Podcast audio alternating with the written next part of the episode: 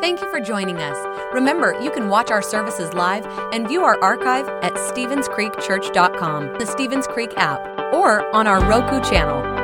And if our ministries have touched your life, we'd love to hear about it. Send us an email to mystory at StevensCreekChurch.com. We hope today's message encourages and inspires you. Enjoy the message. Well, good morning and welcome to Stevens Creek Church. We're so glad that you're here today. What a beautiful day, right?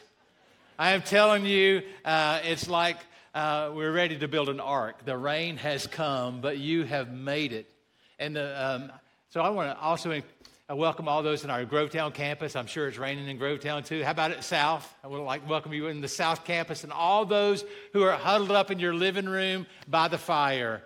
Um, this week is a big week, so I want to encourage you to be at Christmas Eve services on Saturday and Sunday, 10 services across three campuses. And if you'll come, I promise you, it'll be one of the best services of the year. So invite your friends and your family members.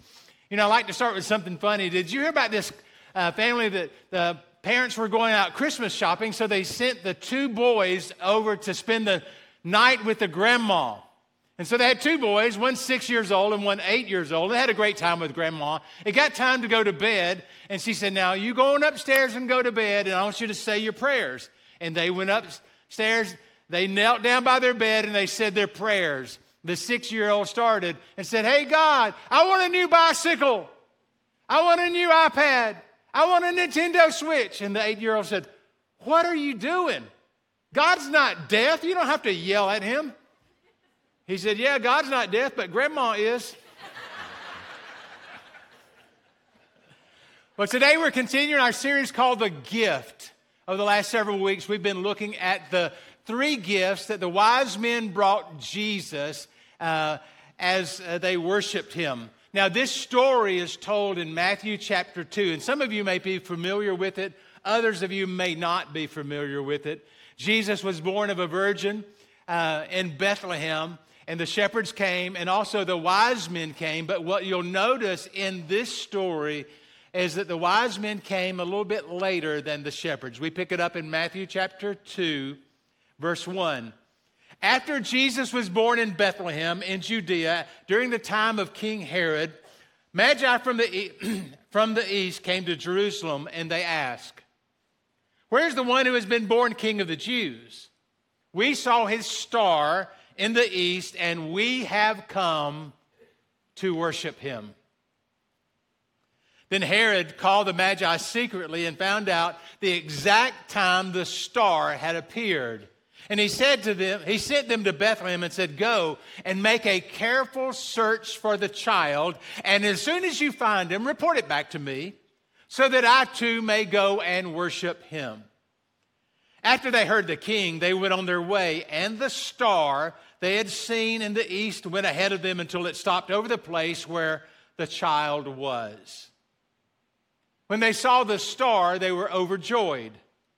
On coming to the house, they saw the child with his mother Mary, and they bowed down and they worshiped.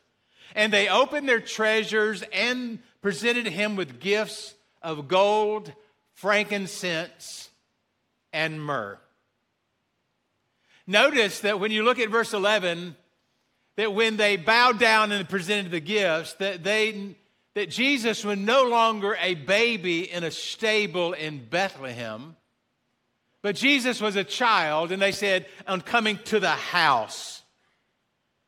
And so, what we know is that they had been searching for the Christ child for some time. And honestly, what we also know is they were late for Christmas.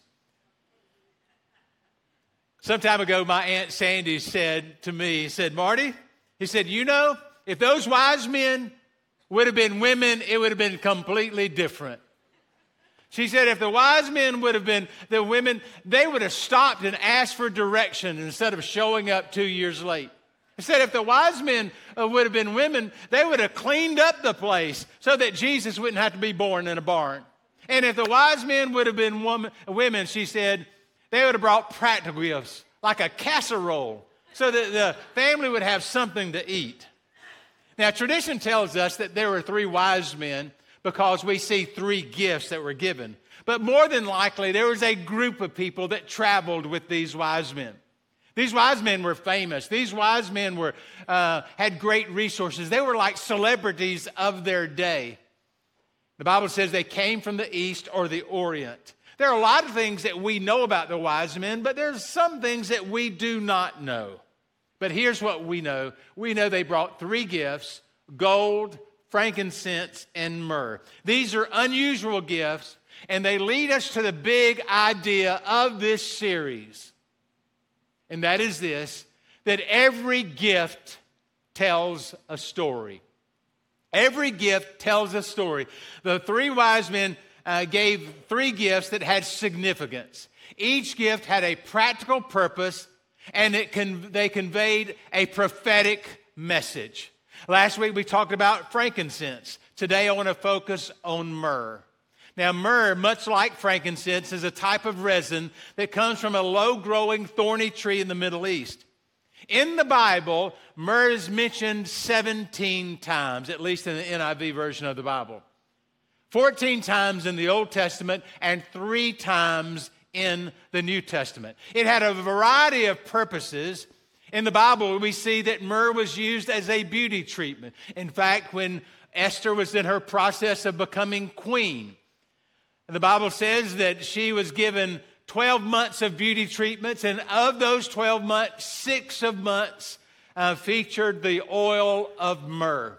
In, in Psalm chapter 45, we see that the king's garment was um, uh, touched with the fragrance of myrrh and cassia and so forth. So we see it's also a perfume. We go on through the Bible and we understand that it is like an analgesic, it is a painkiller. It was used for toothaches and springs and, and minor aches and pains. And even today, in some parts of the world, it is still used for those purposes. So, when the wise men brought the myrrh and they knelt down and they worshiped him, they were saying, We're giving you this gift. And they were prophetically saying that Jesus is our painkiller, Jesus is our healer. But it's interesting to me that the very first time myrrh is mentioned in the Bible goes all the way back to Exodus. Exodus chapter 30, you'll see the writings of Moses. Then the Lord said to Moses, Take the following fine spices, 500 shekels of liquid myrrh. Take cinnamon, take cassia, and take olive oil, and make these into a sacred anointing oil. This passage, passage continues and says that the priest will use this sacred anointing oil to anoint people and to anoint places. Next verse. Then use it to anoint the tent of meeting, the ark of the covenant law, the table and all of its articles, the lampstand and the accessories, and the altar of incense.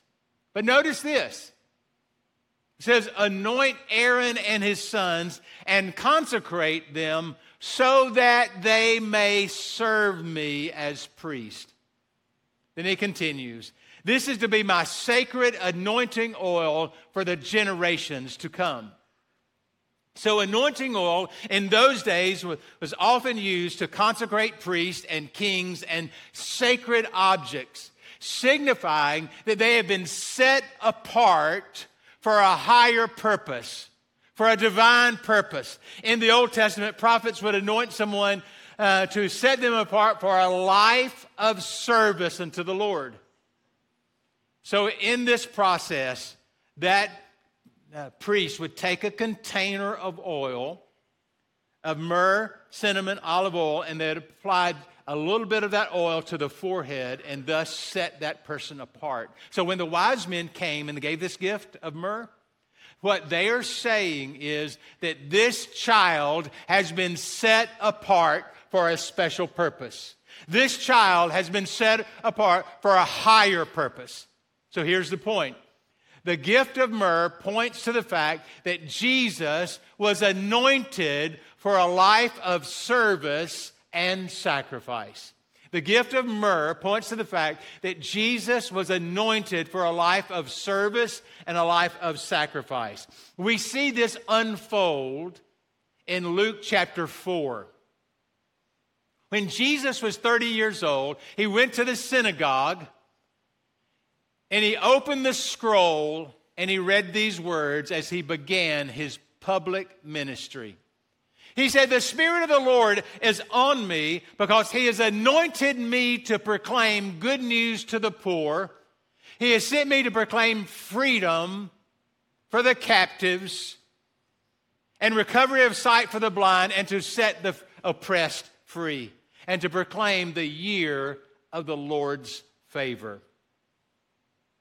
Over and over through the scriptures, after Jesus made this proclamation, we see Jesus healing sick people, restoring sight to the blind, calming storm, storms, even raising dead people back to life. And these events proved that he was the Son of God and he was the Messiah. Now, we think about that concept and that word Messiah. Messiah actually means the anointed one. That's the definition of Messiah. Messiah is the anointed one. In fact, when somebody says Jesus Christ, Christ is not his last name, Christ is his title. The word Christ means Messiah.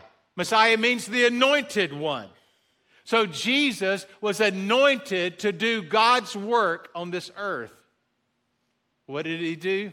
He came to save the lost, to heal the sick, to cast out devils, and to raise the dead. That's what Jesus came to do. So we see about this anointing on him. But the anointing of God does not stop with Jesus. In fact, it continues with you and me. In 2 Corinthians chapter 1 and verse 21, it says, Now it is God who makes both us and you stand firm in Christ. Notice these words He anointed us. You are anointed. You are anointed. You have been set apart for a higher purpose. You've been set apart to serve God for His service. And I believe that God is going to work through you. And God is going to touch you and use you in ways that you never even dreamed possible. Here's the point Jesus anoints us to do his work in this world. In other words, you are the hands of Jesus in this world. You're the voice of Jesus in this world. God, when he wants to speak to people in this community, he will use people just like you. And this anointing that you have been given enables you to do things that you could not do in the natural. It'll give you uh, the ability to accomplish things that you never dreamed possible. You can overcome obstacles that seemed insurmountable. It'll break the chains that honestly that are holding you back. The anointing of God makes the difference. So let's talk about that. What does God anoint us for? He does anoints us for three reasons. First of all, Jesus anoints us so that we can share good news. We can share the good news. Back to that point in, in Luke chapter 4. Jesus stood up and said, The Spirit of the Lord is on me because He's anointed me to share the good news. That same anointing is on you. You've been anointed to be a witness for God. And being a witness for God simply means just telling your story. And you know what? Nobody knows your story better than you. You may feel intimidated to witness when you hear that word. Oh, I can't witness. I don't know the Bible like I should. Just tell your story. Just say, This is what has happened to me. This is what is God uh, is doing to me. And in that moment, I just want you to lean into that anointing because the Bible says the Holy Spirit will give you the words to say when you need to say them. And if you're intimidated to share your story right now, I would just say take the next step and invite them to church. You're in a conversation this week It's a normal conversation, but then the Holy Spirit enters into the conversation, and you have this opportunity to turn it just slightly into a spiritual conversation. But you don't know what to do. Here's what you do this week say, hey, why don't you come to Christmas Eve services with us? We have 10 services across three campuses. Come and celebrate Christmas. People are more open for an invitation to church this week than any other week of the year. Family, friends, come. If your family and friends only go to church one time a year, I want them at Stevens Creek this week. And we're going to treat them kind and nice, and we're going to honor them, and we're going to present the message of Jesus in a way that's compelling, a way that's entertaining, and a way that'll change their heart. So, Jesus anoints us to share the good news. Here's the second thing Jesus anoints us so that we can help people who are hurting. We see the ministry of Jesus that he was a healer. He helped sick people. He helped those who are blind. He helped those that are hurting. He helped those who are in prison.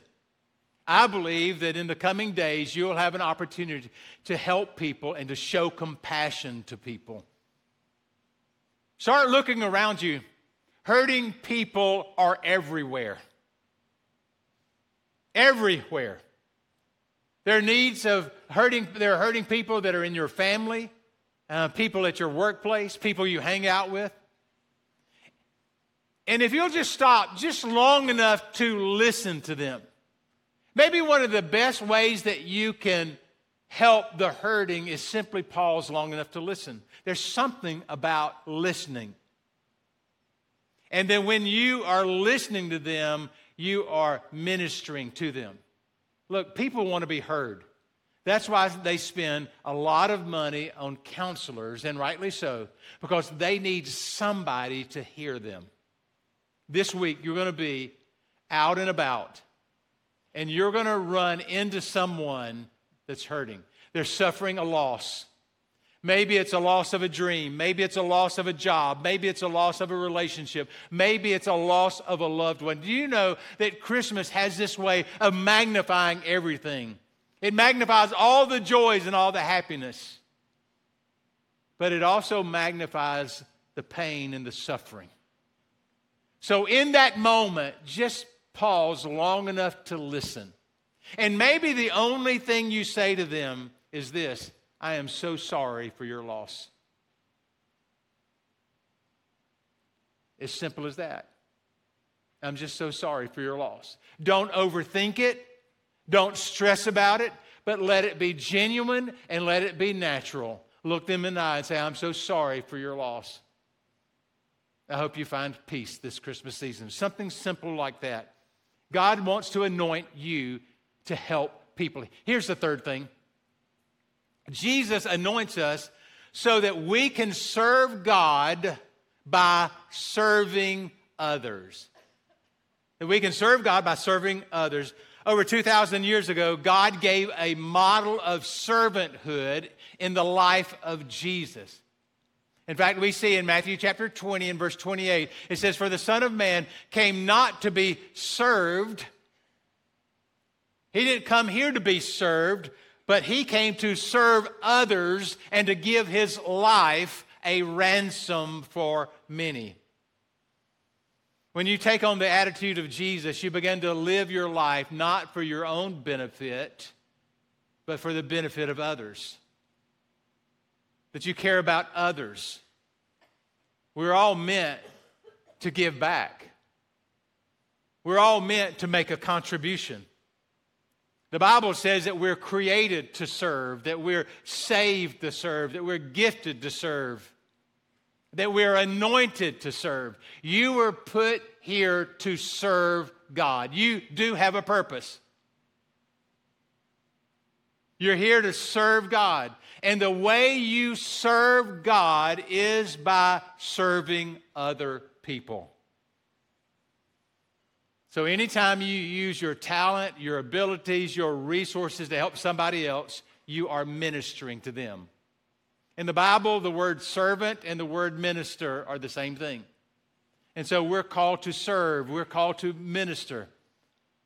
And so just use your opportunities, your talents, your resources, your words to help people, to serve people. You may be an attorney, you may be a truck driver, you may be a hospice worker or, or a homemaker. You may have a, a, a practice or you may be a teacher. You may be an accountant or you may be a farmer. Doesn't matter who you are. If you are a Christian, you're to serve. And you're to serve to help others and to honor the Lord. So the gift of myrrh points to the fact that Jesus was anointed for a life of service and for a life of sacrifice. So I want to talk to you about sacrifice. I want to talk to you specifically about Jesus' sacrifice. In Mark chapter 15, we see Jesus on the cross. As he was dying on the cross, a Roman soldier came up to him and took a sponge and dipped it in wine and myrrh. Notice that word again. Dipped it in wine and myrrh and gave it to Jesus. Why? Because myrrh was a painkiller. And that soldier gave it to Jesus on the cross, but Jesus refused it. He chose to feel every ounce of the pain that he was suffering through instead of having the pain deadened.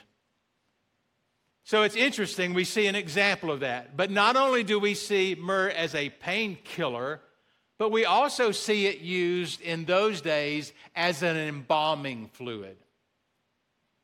In the uh, Egyptian world in those days, the Egyptians used myrrh to embalm the inside of a body cavity before it was entombed. The Jews also used it, but they didn't use it to embalm the inside, but they used it to cover the outside, to treat the outside of the body. And we find this in the case of Jesus. After Jesus died and was buried, we see that Joseph of Arimathea and Nicodemus went to the tomb. Notice this. Well, they actually went to the cross and took him off the cross and prepared his body for the tomb. In John chapter 19, and verse 38, he was accompanied by Nicodemus, the man who earlier had visited Jesus at night. Notice this Nicodemus brought a mixture of myrrh and aloes, about 75 pounds of that. Now, the reason Nicodemus brought myrrh is very practical because bodies decay. And myrrh was used to mitigate against the stench of the tomb experience. Myrrh and aloes would encase the body.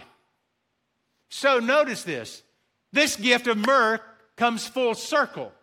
The wise men brought myrrh to Jesus as a child, and they bowed down and they worshiped him. And now we see uh, at the end of his ministry, in that tomb, Nicodemus is bringing myrrh and aloes to encase the body. Now, here's something that I didn't know. You know, you can read a passage of Scripture over and over, and and as you study it deep, uh, deeper, you learn things that you didn't know before. And so this week, I learned something about myrrh that I just didn't realize before. That the ancient rabbis associated myrrh with sacrificial death, specifically with Abraham as he went on Mount Moriah to sacrifice his son Isaac. Now, in the end, he did not sacrifice his Isaac because God provided a lamb. But here's what you may not know the Hebrew word myrrh has a root word more. And it's the root word of the place that Abraham almost sacrificed Isaac. He sacrificed it on Mount Moriah, the mountain of myrrh. That's what it means. Mount Moriah, the mountain of myrrh. So when that ancient Hebrew rabbi uh, handled myrrh, he immediately connected myrrh with death, but specifically the sacrifice of a father of his son. Mount Moriah is the same area where Jesus Christ was sacrificed by his father for the sins of the world years later. So it's no wonder why ancient scholars looked at the gift of myrrh, the fact that it was an embalming agent, and the, uh, and the wise men brought it to Jesus as a prophetic announcement that this baby would be sacrificed to pay for the sins of the world. Well, today we want to remember that sacrifice. We want to think about that sacrifice. And we're going to do that by receiving communion together as a church at all three campuses at the same time. So if you uh, do not have communion elements, I just want you to slip up your hands real quickly, and the ushers are going to come. They look like this. You may have missed it. Most people probably received them. Grovetown campus, South campus. Just hold, hold your hand up, and somebody will come. There's some over here. And I want to talk about that as, as you're doing passing out communion. Communion uses bread as a symbol of, of Jesus' body and the cup as a symbol of Jesus' blood. Keep your hands up and, until you get the communion. On the night before he was crucified, Jesus met with his disciples, and Jesus took bread and he broke it, and he said, This is my body, which was broken for you. And he told those disciples, in the future, whenever you do this, I want you to remember me and remember what I've done. Jesus is telling his disciples at this moment what's about to happen. He said, I want you to remember my crown of thorns. I want you to remember how my hands were nailed to the cross. I want you to remember how my side was pierced with a sword, how my body was broken for you. I want you to remember how much I love you. And then he took the cup and he had them to drink out of the cup. And Jesus said, as they were drinking from this cup, he said, Now this is the cup of the new covenant of blood poured out for you. And as you drink the cup, I want you to remember that. I want you to remember how I love you. Don't forget that. In the future, don't forget that. Now, let's talk about the word remember. Now, the word remember in the original context actually pointed to the fact of reenactment. It was like for them, he said, Do this in remembrance of me. He said, I want you to reenact this. Go through the event again. In the Old Testament, the Jews in the Old Testament reenacted the Passover, and you see the Passover meal that they continue to reenact even today.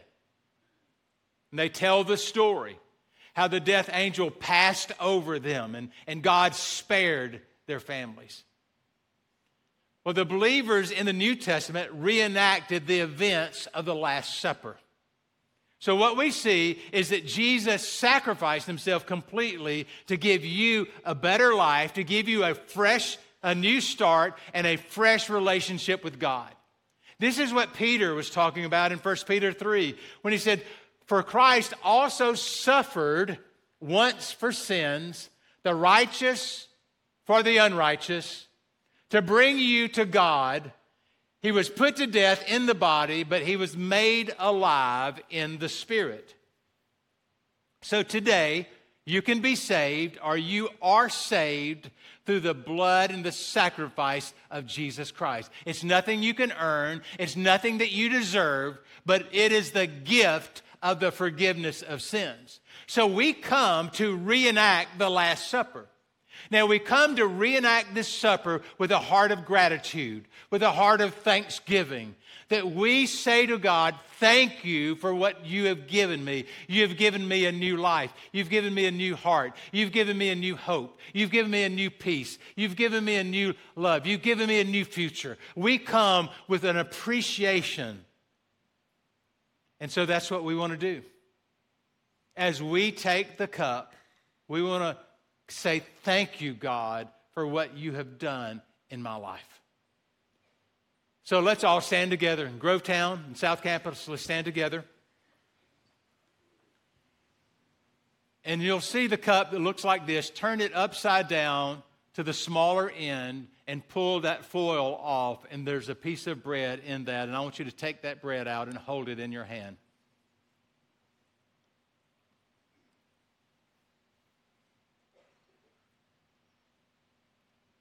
Father, in the name of Jesus, we lift up this bread because we recognize that this bread represents your body that was given on the cross for us. Your body, where you took the stripes, and because of those stripes, that we are healed today. So, Lord, we remember what you have done. We remember your sacrifice, and today we ask that you would bless this as we take it in Jesus' name. Now take the bread.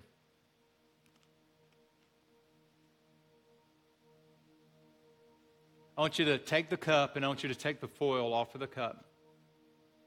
Be careful. This cup represents the blood of Jesus that was spilled from the cross. Let's pray. Father, in the name of Jesus. We think about your sacrifice today.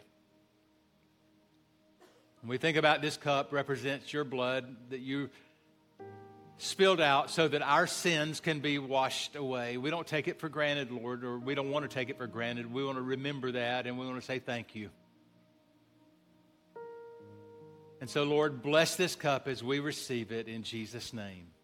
Now take the cup. Over the next few minutes, we're going to spend time in prayer and we're going to sing together. And so I want to release the campuses so that you can have this prayer time uh, there at Grovetown and there at South Campus now. And as we sing, um, if any of you would like to be anointed with uh, oil and be prayed over during that song, just feel free. There'll be people here to pray for you. Thanks for listening. If you would like to help support the ministries of Stevens Creek Church, please go to StevensCreekChurch.com and click the Give button. See you next time.